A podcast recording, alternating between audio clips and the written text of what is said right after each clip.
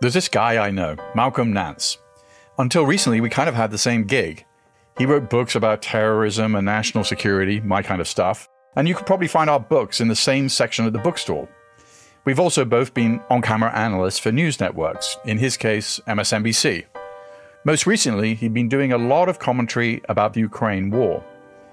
But not too long ago, he did something so unexpected and so startling to me that I'm still trying to wrap my mind around it. And this thing he did is probably the thing he's most famous for now, because he announced it on national T V in twenty twenty-two during an interview on M S N B C. Joining me now from a secure location in Western Ukraine is Malcolm Nance. So explain to us why you are there and what you are doing. This wasn't your typical on-camera hit from a cable news analyst. Nance was rigged out in camouflage combat gear, ballistic helmet, body armor, the whole kit. And he was holding an assault rifle across his chest. The more I saw of the war going on, the more I thought, I'm done talking, all right? It's time to take action here. Now, Nance is in his sixties. He's a brawny-looking U S military veteran with a great beard. But the salt is definitely outcompeting the pepper, if you know what I mean. And he was announcing that he'd just joined the Ukrainian military to fight against the Russians. About a month ago, I joined the International Legion here in Ukraine, and I am here to help this country fight what essentially is an existential war. And Russia has bought it to these people, and they are mass murdering civilians. And there are people here like me who are here to do something about it. What are international troops like yourself, what are you all tasked to do? Well, we are here for one purpose and one purpose only, and that is to protect the innocent people of Ukraine from this Russian aggression. Just days into Russia's invasion in February twenty twenty-two, Ukrainian President Vladimir Zelensky called on foreign nationals to come and join a newly formed, newly named unit called the International Legion. The idea was to encourage combat-trained foreigners to enlist and fight for the Ukrainian military.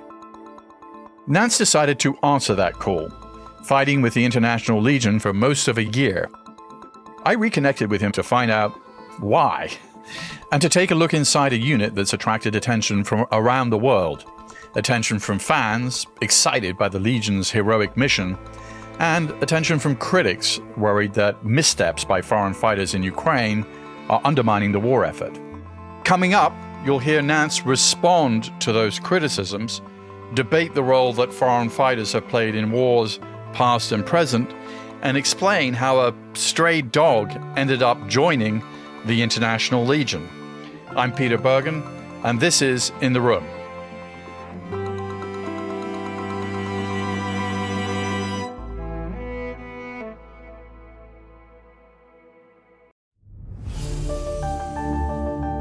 Just a quick note before we get into the story. I hope you'll go to audible.com slash news, where you'll find my recommendations for other news, journalism, and nonfiction listening. That's audible.com slash news. Now, let's get back to the show. Malcolm, you may not remember this, but I remember the moment I met you like it was yesterday. I do too. Okay. I walked into Steam Cafe, which is at seventeenth and R in Washington, D C, and I used to work there all the time, and I guess you used to work there all the time. I think you were working on your first book. Yeah. That has got to have been about two decades ago. We're old, man. Shh. Tell everyone. No, well, young in spirit, let's say. Look, you went to Ukraine aged how old? Uh, at sixty. How was that? It was interesting. Let's just say when I was in the military, I kept pretty fit. And then when I came home, you know, just the crazy adventurous places you and I worked, you know, you got to at least have your running down, right? Like they say in uh, Zombieland, you got to know, have your cardio. And uh, Ukraine was one of those places where that was a great benefit, uh, especially with Russian artillery. I could imagine. When I went to Ukraine first, I, I should give you a backgrounder. I went there before the war to do an analysis of the Russian order of battle. I've been here a month. in studying the Russian order of battle and the routes of potential. The order of battle is the formations, vehicles, equipment, and manpower that would be used in an operation. I was drafting that up for my, at the time I had a think tank, which now I've abandoned, the Terror Asymmetrics Project. One thing I realized was the media had been missing a very large story, and that was there was a Ukrainian army, and they knew how to fight, and they were very experienced and very well led. And so for about three weeks, I was pulling my hair out on M S N B C going, hey, this invasion is not going to go the way that you think it's going to go. There's going to be a war here, a real straight-up fighting war. I flew out of Ukraine on the last Lufthansa flight a few hours before the Russian cruise missile started. I landed in Dublin. It was about an hour, Z minus one hour. And, you know, I was watching Putin's speech. On February twenty-fourth, twenty twenty-two, the Russian president made a televised speech kicking off a special military operation in Ukraine. His tone was weirdly subdued, given that he was announcing the biggest invasion Europe had seen since World War Two. Putin called on Ukrainian forces to lay down their weapons and go home. As soon as I saw this speech, I go, they're already launching missiles. I thought about it on my flight back from Dublin, where I, I landed. And I said, I, there's no way I'm going to be able to do this as a news media person, as a commentator. I can't look myself in the mirror. And later on, I heard this message from a friend of mine. He goes, hey, our mutual friend in Avdiivka called this morning to say goodbye. He says this Ukrainian friend was a fellow graduate of the U S military's Defense Language Institute. She was in Edivka, a city of about thirty thousand people, in the Donbass region in eastern Ukraine. It sat right on the front line. And I was like, what do you mean? You know, I'm not processing it, right? And he goes, she's going to die today. She said the assault is on. They're preparing for a final onslaught. They're going to die. And I said, that's it. I'm not going to allow this. And I just thought, if there's anything I can do, I'm going to do it. So about a day later, I got back to New York City. They announced the start of the International Legion. I went, I have a weapons locker. I have an equipment locker. I emptied everything from all of my previous wars. Had all of my uniforms ready, helmet, body armor, thermal optics, lasers, everything, and just prepped to go back to Ukraine. I went to the Ukrainian embassy in Washington. They called me in for an interview.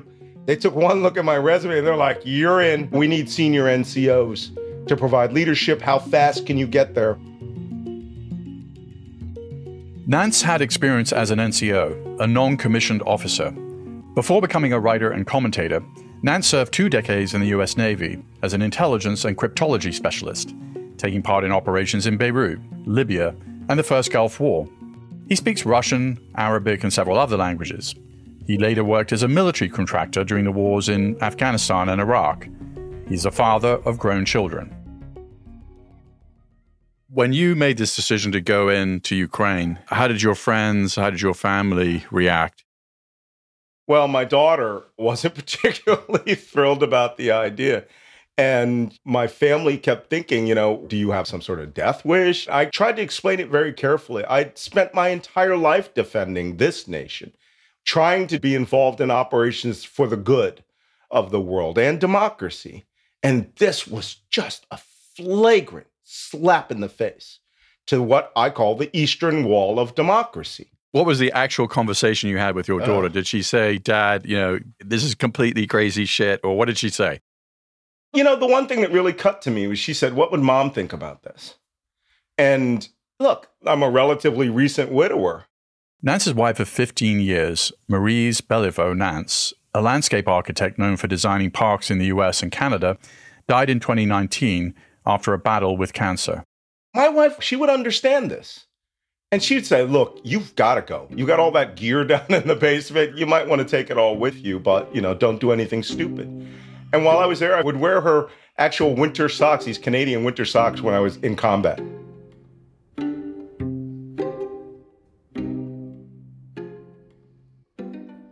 The name the International Legion evokes both the French Foreign Legion and also the international brigades who fought against the fascists during the Spanish Civil War. Do you think that that name was intentional? How did it come about?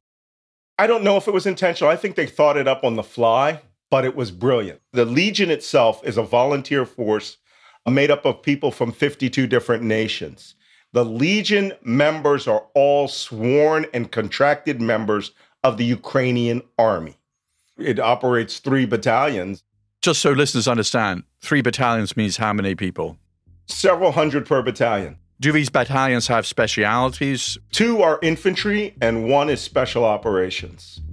You are not just, you know, what you and I would have called M W Rs, right? Men with rifles. Yeah. You had to have combat experience. You had to have military experience. Yes, some slipped through the cracks, but I would say ninety-nine percent did have military experience and maybe eighty percent had real combat experience. They formed rather hastily. They had to, you know, use Ukrainian officers that spoke English. Walk us through the process. When you signed up, what happens when you arrive? Who meets you? How do they vet you? How does that all go down? Well, for those of you who are willing to join the Legion now, we're still recruiting. Uh, this war's not over, and it won't be over for another year or more. But to join the Legion, you fly yourself to Warsaw. You take the train down to uh, Zhuzhov, or you can fly down to Zhuzhov. You can get a bus over to Medika, and you can cross at Medika border crossing. You will be met by the passport lady and then a member of the internal security unit, the S B U. They will ask you why you're there, and you will say, I'm here to fight in the Legion and help Ukraine. They will do a quick background check on the S B U's database. They will send you through, and there's a tent at the end called the International Legion tent. They will bring you there. You will sit there for the day until they get a bus full of people, and then they will drive you up to a military base where you will be vetted again about your military background, your experience. Now we actually send a background check out to uh, Europol and Interpol so that if there are any red notices on you or the F B I wants you, we unfortunately had an idiot. We had a guy who was wanted in the United States for two homicides. When I found he was in the Legion, I made sure he got kicked out of the Legion the same day. After background vetting, Nance said International Legion recruits are issued gear and go through some training to supplement their skills. To kill Russian by your rifle. Is it clear? Yes, sir. For Nance, it was learning to shoot shoulder-fired anti-tank missiles known as Javelins. And when I went to Javelin school, the Javelin instructor had these Ukrainian B D Us, battle dress uniform, that was like almost faded white. And he wore his hat in this U S Army Ranger style. And I was like, this is the oldest instructor in Ukraine, right? This guy looks like a U S Army Master Sergeant. He walks like a U S Army Master Sergeant. This guy had, at the time that I went through the course, which was in April, his students had almost five hundred Javelin kills. All right, one guy, his students, and they were reporting back and giving them lessons learned. And I was like, man, this guy is, is like the saltiest guy in Ukraine, but he typifies the future of the Ukrainian army. U S NATO trained, a man that is master of his craft, and his craft was killing tanks. This is the most experienced ground combat army in the world right now. But Nance says the training period didn't last long. They put you through training, assign you to a battalion. You will usually move very quickly out to the Kharkiv front and get your introduction to Artillery one oh one. Russian artillery, tell me about it. Russian artillery was my full-time job. Avoiding it and detecting it. Oh, avoiding it was, was everyone's job. Believe me, I had been in Lebanon when I was a young sailor in nineteen eighty-three, and I'd seen these multiple rocket launch attacks, and, you know, being on the tail end of those was interesting, but nothing like what was going on in Ukraine. This was Soviet-level World War Two amounts of solid steel flying through the air with the intent to throw shrapnel through your body and rip you to pieces. So when do you know your number is up? Is it when you can't hear it? It's very true. I've been pretty close, within one hundred meters. And you know, it was helmets down, body down. Were you frightened? Oh, yeah. What was the closest of the close calls? So I was actually at a headquarters, and we had a two hundred three millimeter cannon that flew a shell thirty-six kilometers to directly hit us. Direct hit on our headquarters at four in the morning. And the first round hit us. It smashed everything. And I knew, I was like, this is bad. And as soon as I got up, I started shouting for everyone, put your helmet and your armor on. And by the time I got up, put my helmet and armor on, the second round hit us, direct hit. I mean, blew through three floors of concrete, smashed, things were flying everywhere. And my first comment was, well, this isn't good. No one got killed, but literally everything in that building flew past my head. Wounded a couple of guys, set the building on fire. You know, this is the equivalent of a eight-inch naval gun like we were shooting at Iwo Jima. You know, nothing's worse than something coming out of the sky and just rocking your world while you're trying to get a cup of coffee. Were you talking to your daughter during this time period and giving her updates, or what were you doing in terms of communicating with your family? I didn't tell her a thing. Which, you crazy? So are Ukrainian officers issuing orders? How does that work? Yeah, each battalion is led by a Ukrainian officer. Each team or platoon is led by a Ukrainian officer. Then the sub-platoons are led by Western sergeants uh, who have the rank of sergeant. And then below that, you have squads and fire teams that are all Westerners. You said fifty-two nationalities, so how is everybody communicating? The official language is English. We prefer to take people with English. In my special operations platoon, we had twelve Colombians. And when we formed that team, I had to teach in four languages. I had to teach in Spanish, English, French, and Italian. What was a typical day like for you, if there was one? When I was with first Battalion, I would get up around three thirty, four a.m. and uh, find out what the situation of the battlefront was. I would start going through intelligence reports. Usually around four to five a.m., we would get our first major heavy shells of the day. But mostly I would get my people together, weapons and equipments checks, always first thing in the morning. Then, you know, dealing with whatever the situation of the day is. That changed when I went into special operations. It was constant, constant, constant, checking your equipment, planning operations, studying where the Russians were. We usually operated five to ten kilometers behind their lines. So working our infiltration routes, there's no helicopters coming for you. There's no inserting by fast rope. You have to patrol in. Uh, if you make contact, it's going to suck. We had a lot of reconnaissance missions where they were like, do not get into a fight, because all you're going to have is about ten rounds of artillery support. It wasn't always firefights. One day I was laying in these bushes and these rockets came zooming over us, missed us by about two hundred meters. And out of nowhere, in three bounds, comes a black dog that literally jumped into my arms while I'm laying there. And it was so weird. I took my phone out and took a photograph of it, and the dog would not leave us. So we brought him back all the way from behind enemy lines, and he now is in our headquarters. Was any of this fun? Oh. Everyone lies about this question. Oh, it was reams of fun. One moment that Nance particularly savoured came during a Ukrainian counteroffensive in the northeastern Kharkiv region in September twenty twenty-two. Okay, this is a good story. We had spent weeks training for this mission, prepping for this mission. Expecting a Ukrainian offensive down south, Russia had reinforced its positions there. When the real attack came, it concentrated on the northeast and overwhelmed the Russian army's undermanned lines. By one estimate, Ukrainian forces recaptured twenty-five hundred square kilometers of territory in the Kharkiv region in the early days of September. The Washington Post described parts of that battle as a stunning rout for Russia. Nance says his International Legion infantry unit was initially tasked with holding a position far ahead of Ukrainian heavy artillery. But Ukrainian forces moved so quickly into Russian-held territory that Nance said the big guns unexpectedly caught up with the frontline ground troops.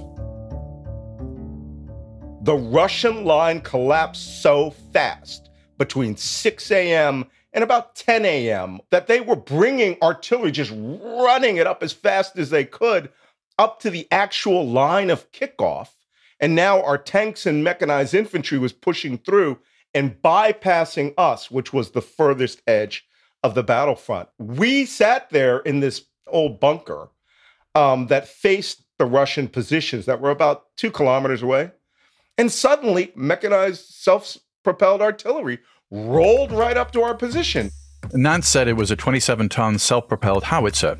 That's a tracked vehicle with a gun turret that looks a lot like a TAC, but it wears thinner armor and carries a much bigger cannon. Because of that, artillery pieces like this more typically fire from protected positions many miles back from the front lines.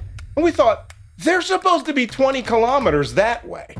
Why is this artillery piece here? We are literally the zero line. We're the forward edge of the battle area. And we're like, where'd this artillery come from?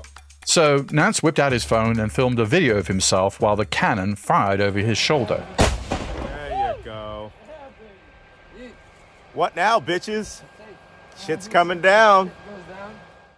Nance says he later got permission to post the video on social media, and that's where Russian T V found it and broadcast it, falsely claiming it was evidence of NATO troops fighting on the ground. They portrayed this as, this is a NATO officer who is here fighting Russian forces.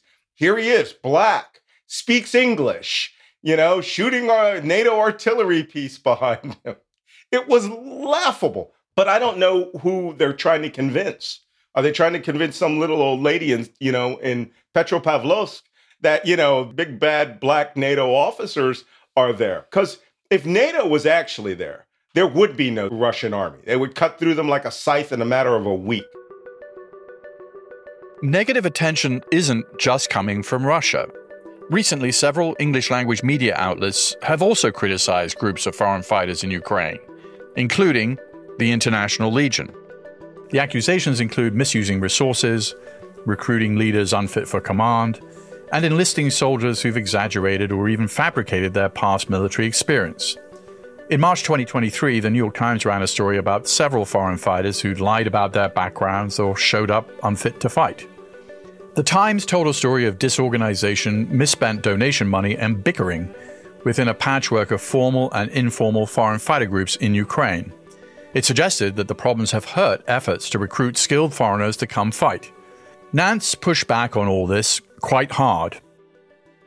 The New York Times story was trash, pure trash. The journalist who wrote the article, Whitney, found four or five American examples out of thousands that have served honorably, that are literally risking their lives. The Times stood behind its piece unreservedly when we asked for comment, emailing to say, quote, the reporting for this story was thorough, responsible, and accurate. Nance says that, in his view, some of the worst examples in the Times story were so-called freelance recruits. Those were recruits who'd shown up to fight in Ukraine informally and were never part of the International Legion.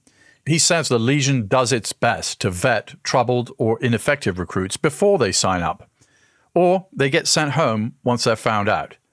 He says that's eventually what happened with an underqualified, unreliable American who was mentioned in the Time story and who later defected to Russia. He was mentally ill. He broke when he was on the line. He should have been put out the Legion much earlier. He remained in country, fought with another militia unit, and then left Ukraine voluntarily, legally, and then went to Russia, claiming he's a super spy. This guy was not a super spy, all right? This guy was a moron. And he's some F S B's officer's problem, not mine. But you know what they didn't write about? They didn't write about any of the now thirty Legionnaires that were killed in combat, including that very day that article came out. Nance says the man who died at that time was a close friend of his. My team leader, Ghost, Polish Special Forces officer, been in Ukraine five years, he was killed that day. His motto, when you would join that team, he'd sit you down and he'd go, Malcolm, there is only one way. And he'd hold his finger up like, there's only one way to Valhalla. And he would point upwards. And he would say, you want to go to Valhalla, you got to die. That guy's combat philosophy was, we make contact, we throw everything at them. He's an incredible commander. There are people who are risking their lives here. And the New York Times thought that high school level gossip was what the American public needed above the fold on page one. There are a lot of stories to write about in Ukraine. That wasn't one of them. It's an insult to what's actually happening out there. But what exact role the International Legion will end up playing in the war happening out there remains to be seen. There's no doubting the bravery of Americans and other foreigners putting their lives on the line in Ukraine. But there can be unintended consequences of Americans fighting in foreign wars that the U S military is not fighting itself. They're not part of a formal U S military structure with its rules, norms, and laws. And sometimes this kind of volunteerism can get really tricky. Take the case of Ali Mohammed, a U S Army sergeant who instructed Special Forces soldiers at Fort Bragg during the nineteen eighties. Mohammed would use his army leave to fight alongside jihadists battling the Soviets in Afghanistan. Secretly, he was also training some of those jihadists, including a crew led by a guy named Osama bin Laden. Mohammed later pleaded guilty to providing information that helped bin Laden orchestrate the nineteen ninety-eight terrorist bombings of two U S embassies in Africa. Picking your own side in a war that's happening today can put you on the wrong side of a war America ends up fighting tomorrow. And if you're an American citizen, picking your own side in a war can, in some cases, also be illegal. There's a law called the Neutrality Act of seventeen ninety-four, which says Americans are not supposed to join in overseas conflicts where the United States is not officially a belligerent. There's not a person in this planet outside of, you know, someone from academia that, you know, or some obscure guy at State Department that would remember the Neutrality Act of seventeen ninety-four. So I didn't sign a contract until I was in Ukraine proper. I was asked about this before. I know people at State Department. The rules are actually very simple. American citizens are not prohibited from fighting in foreign armies. They just cannot be recruited on American soil. Whatever the criticisms, Nance says that foreign fighters joining in causes outside of their home country will continue to have a role in the wars of today and tomorrow because of the roles that they played in the wars of the past. If we were going to criticize everyone that went overseas to fight in a foreign war, we would not have had a revolution. The Marquis de Lafayette is a good example of that. You know, he came here, bought a ship, bought weapons with him, bought money, and joined Washington's senior staff and became an effective combat commander. Baron von Steuben, an officer in the Prussian army, did come to Valley Forge and create a disciplined force and created the basis of what we call today training and doctrine command. We've had an American Civil War where thousands of German immigrants fought for the North. And something that's close and dear to my heart, my grandfather and his brother fought in World War One, and before they arrived, there was an American fighting there by the name of Bouillard. And he was in the French Foreign Legion, along with hundreds of Americans that joined the French Foreign Legion and fought in Verdun. He was wounded three times, became the first black pilot in American history. So people who believe in these causes will go and fight. We all wear our American, British, Italian, French patches under our Ukrainian flag patch. The Legion is not going away. We're all one team, one fight. Nance says that after fighting in Ukraine for most of a year, he's returned to the U S and he put his body armor back in the locker. He says his work for the International Legion now focuses on raising awareness and raising money. But I spend an inordinate amount of time fundraising for the Legion right now. What prompted the decision to come home? I think I'd completed all the missions that I could. I had trained an entire new element of our battalion. I could feel my immunity was wearing off and my mortality was creeping in. And also I wanted to do something at a higher level. I'm trying to help our government understand just how critical this battle is. I will not be writing a book about the Legion. I could. There's a myriad of stories that have happened to me out there, but we'll tell our stories later. You know, I'd rather see this war fought, and I'd rather see my brothers and sisters come home safe. If you're interested in learning more about Malcolm Nance's work, I recommend his book, The Terrorists of Iraq, which is a thorough account of the early years of the insurgency during the Iraq War. In the Room with Peter Bergen is an Audible original, produced by Audible Studios and Fresh Produce Media. This episode was produced by Eric German with help from Luke Cregan. Our executive producer is Alison Craiglow. Katie McMurran is our technical director. Our staff also includes Alexandra Salomon, Laura Tillman, Holly DeMuth, Jamila Huxtable, and Sandy Malera. Theme music is by Joel Picard. Our executive producers for Fresh Produce are Colin Moore, Jason Ross, and Joe Killian. Our head of development is Julian Ambler. Our head of production is Elena Bavietz. Eliza Lambert is our supervising producer. Maureen Traynor is our head of operations. Our production manager is Hermenio Ochoa. Our production coordinator is Henry Koch. And our delivery coordinator is Ana Paula Martinez. Head of Audible Studios, Zola Mashriki. Chief Content Officer, Rachel Giazza. Head of Content Acquisition and Development and Partnerships, Pat Shah. Special thanks to Marlon Calby, Alison Weber, and Vanessa Harris. Copyright twenty twenty-three by Audible Originals, L L C. Sound recording copyright twenty twenty-three by Audible Originals, L L C.